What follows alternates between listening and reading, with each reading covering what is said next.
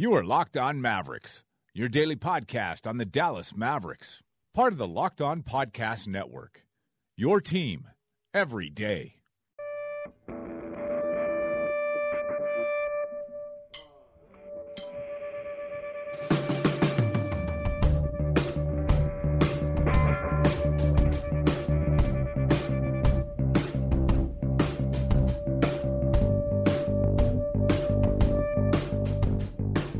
Right, welcome into Locked On Mavericks for Tuesday, December 20th. We are brought to you by SeatGeek, and I would advise you to download the uh, the SeatGeek app or uh, check out the website SeatGeek.com um, because they're going to gather up all the tickets for you and put them one spot, so you don't waste time hopping around the internet, having a bunch of tabs open, missing out on the best deals.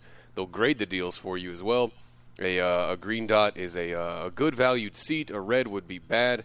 Um, for instance, Lions at Cowboys uh, coming up this Monday night. You can get on that. Cotton Bowl Classic, January 2nd. Um, Wisconsin versus uh, Western Michigan, I believe. That's going to be a fun one. Go check that out. Tom Petty and the Heartbreakers already on sale for April. Um, all the things you want to be at and all the tickets in one spot for you and, uh, and graded and evaluated for you before you even go there. So throw the uh, SeatGeek app on your phone and uh, I can save you 20 bucks. You go in there, you hit the Me tab. There's a nice little bar that says enter promo code and you throw the promo code LO Mavs in that bar, as in Locked On Mavericks, LO Mavs, and it saves you 20 bucks off your first SeatGeek purchase via the app. And uh, there you go. Saved you $20 on an event that you wanted to go see anyway, so you're welcome. Uh, my name is Mike Marshall. You can follow me at Machine Sports. You can follow the show at Locked On Mavs on Twitter.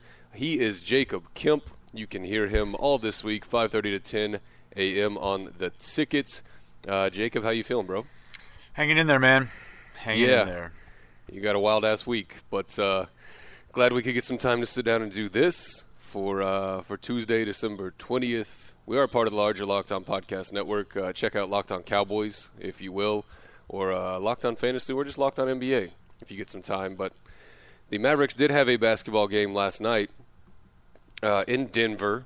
Not very fair to schedule a back to back uh, flying up to Denver, but thus is life. Um, another beautiful Mavericks loss, in which they were pretty competitive, but uh, ended up with a an L, a uh, a demarcation on the right side of the ledger that uh, that we like to see at this point in the season, as sadly as it is. 117-107 in Denver, and there wasn't really a chance for the Mavericks in this game, coming off a of back-to-back, flying up to Denver, and uh, this Denver team was a completely different team than what we saw 18 days ago. Um, they have made some adjust- adjustments in their starting lineup. You have to remember that 18 days ago was the very ass end of a six game road trip for them, and I think they were just ready to be done with it. Um, but you throw Jokic in there, who nearly had a triple double last night. You throw Gary Harris in there for Will Barton, uh, and he had 16 in the first half. And you throw Wilson Chandler in there, who went 17 and 8 on 7 of 13 shooting. And Denver's a different animal at this point. And, uh, pardon me. And they've had a couple good wins over the last couple days. Um, they beat Portland at home, they beat the Knicks at home, and they just beat the Mavericks at home, which is probably not a great win, but you'll take that thing. And there's worse things you can be in this league than a than a really fun young team that wins at home and it's still just kind of trying to figure it out. I mean, yeah, they're still obviously trying to sort of sort through what works and what doesn't work for them. Jokic looks like they're better off with him in there than Nurkic, and they can't play both of them. So, right as I scan teams for big men that might be available, not a I don't love Nurkic's game, but I I think he's serviceable. Yeah, uh, Wilson definitely. Chandler might have been their best scorer. He's now not. I mean, last night it was Gary Harris going nuts, uh, but mm-hmm. Wilson Chandler was coming off the bench, probably. You know, you can do a lot worse in your uh, bench than having Will Barton on the bench as well, especially if you're bringing Faried off the bench. They still have Jameer.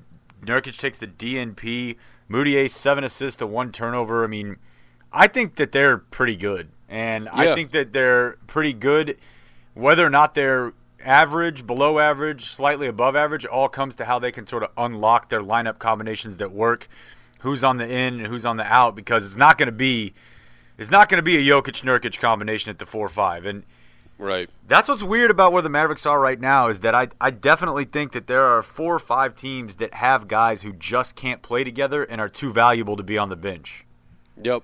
No, they've got to. I mean, because they've been so. Um, they haven't been like awful, just like top three, top five pick, but they've had consistently top ten picks. And uh, I mean, that's where you you have Kenneth Faried on your bench. You have Jamal Murray, who everyone pretty consistently thinks is going to be a badass two guard, maybe play some uh, some all on ball point down the road, and that's going to push out either Gary Harris or Will Barton or um, even Mudiay at some point down the road. So they've got a lot of toys to play with. And you said it perfectly: is if they figure out lineups that work for them, they can challenge for that eighth seed. And think they're one game behind um, Portland right now, or they're a half game behind Portland right now, who they beat the other night and scored um, 132 on. So they're super fun. There's a lot of upside. The talent is there. You just kind of have to put it together. And I hope they do because I like that team. They're complete. Like what we saw 18 days ago was not them. That's not that team because that was a wake up call for them. Like losing to the Mavericks and getting getting their ass beat by the Mavericks, honestly, Yeah. Was a wake up call for them. And Mudiay's played great since that moment. Um, the switches in the lineup have worked. Um, I think everybody was saying this probably weeks before it happened. Uh, even I saw Wilson Chandler tweet that was a question like, well, someone sent him a question, why aren't you and Jokic starting? And he was like, dude, I just work here.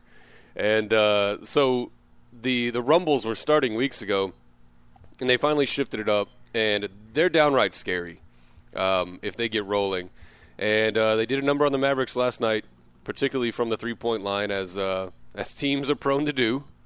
Um, it's weird in Mavericks games where both the teams go to the midcourt and both shake hands and agree not to defend the three point line. but uh, I don't know why they keep doing this. But the Mavericks are still the worst in the league at defending the three point line, allowing 40% uh, from three on the season with 25 attempts. The only reason those that number of attempts isn't up more is because the pace that the Mavs play at.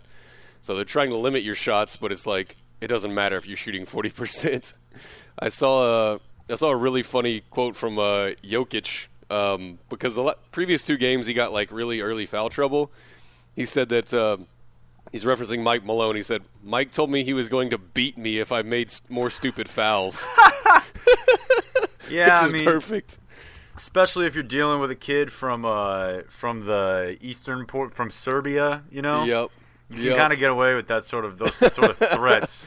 Right. Like Adam he- Silver probably perked his ear up like, wait, what? Huh? Oh, no, it's just jokes, Adam. It's cool. Just hilarious jokes as he's holding a bat with like nails that have been spiked through it. um, we did get the return of uh, JJ Barea, which was fun, and uh, he's been gone for about five weeks, and he played pretty well. Um, real spark in the first quarter, um, nine points in the first quarter, and uh, we're nearing the return of Dirk and Bogut is probably after your New Year's Eve party, uh, most likely, but that's on the horizon. And um, Operation Show Off AJ Hammons for a couple games, so you can trade him away, is fully in uh, in force at this moment um, because he played what was it? It was 16 minutes the other night against Boogie in a game that the Mavericks won, in which the Kings had no interest in being in Dallas, Texas at 3 p.m. on a Sunday. Um, but he got 16 minutes the other night. Played okay, didn't make a shot, but played okay defense against Boogie. And he's, I think, the most tangible thing I can say about AJ Hammons at this point. There's two things. One, he can actually shoot the three, which is kind of frightening.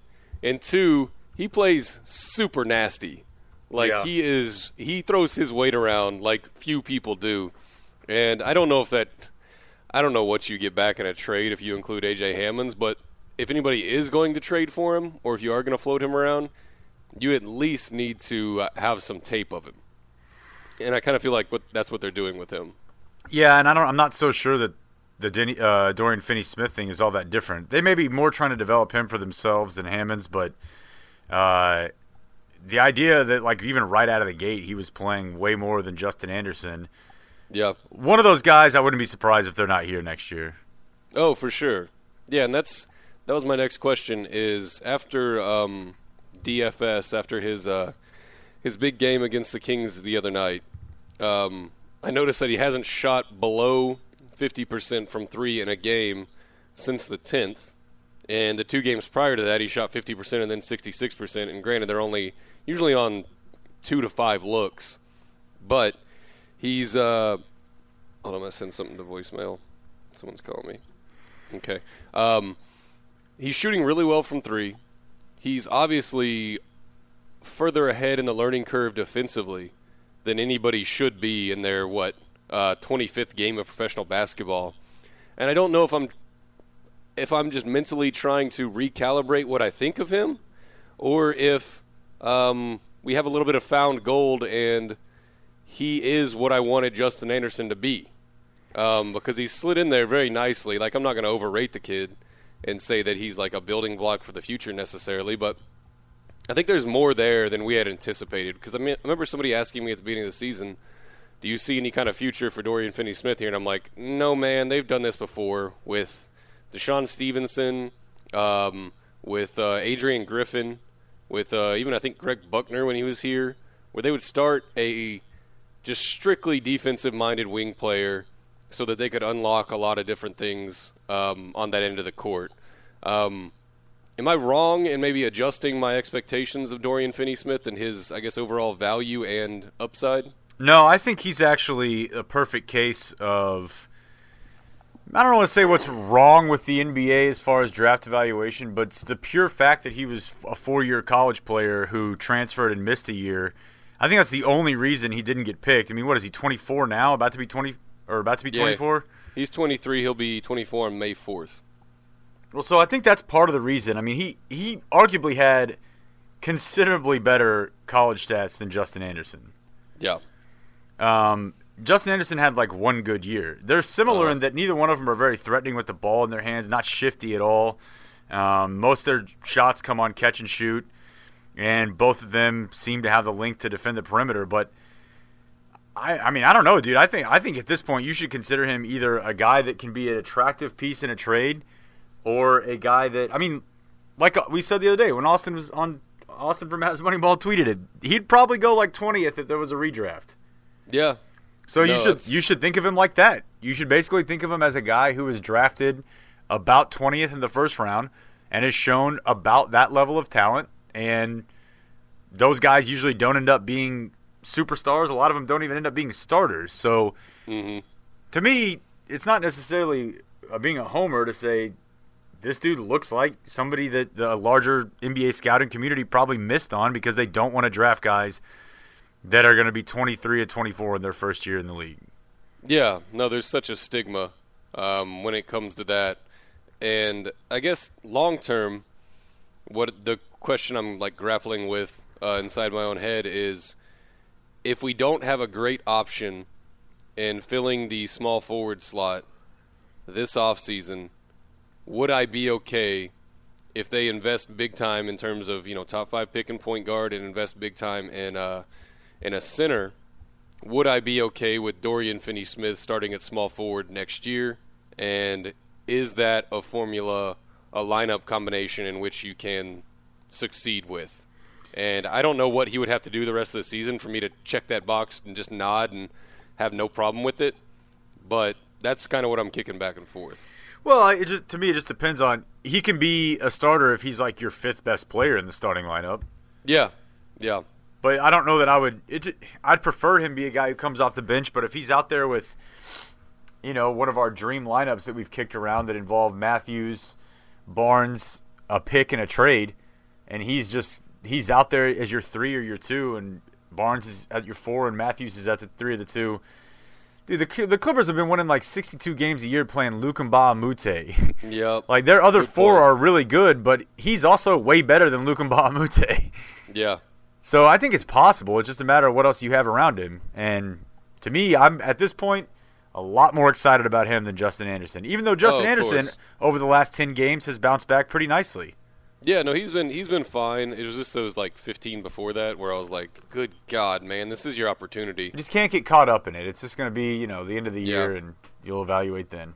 Yeah, and I think if Finney Smith um, continues to shoot from the three at this level, I think I could talk myself into that. Yeah. Because as you mentioned, there are there are lineups in the league in which you you know one thing doesn't look like anything else, and it's because defensively they're so strong, and because of their defensive versatility. Honestly, like he could easily slide up and guard fours, and I bet he could guard some twos. So if it unlocks a bunch of things on that end of the floor, and he's not a liability in the sense that he can knock down the three at a you know plus 37 percent clip uh, at a regular basis, and only have to shoot maybe four to five of them a game. I think they found something. And I think Yeah. he's exactly what I wanted Justin Anderson to be outside of the the vertical, the chase down blocks and the uh, and the crazy dunks that Justin Anderson can pull off. Yeah, I totally agree. I hope he's. Uh, I hope one. I hope at least one of them is like a, is here in two years. Let's just say that. I hope one of them is here in two Yeah. years as a as a rotation piece or a sort of a back of the mix starter. Yeah, and I think I think that's a win for a uh, 21 overall pick and an undrafted guy. If you throw enough of the, enough of those guys in a room, and you get um, you hit on half of them, I think that's a formula to build a team around. Like hitting on late lottery picks. Um, that's what good team good teams have a bunch of those dudes. Yeah, for I mean, sure. Look at Denver. But um, all right, we're gonna get out of here. We'll be back with you uh, tomorrow. Tomorrow is a game day. They've got um, who the hell do they have? They have uh, Portland late tomorrow night, 9 p.m. So uh, we'll watch that, and we'll probably preview the Trailblazers a little bit tomorrow morning. But uh, thank you for listening, and Jacob, thank you for your time. All right, man. I'll see you.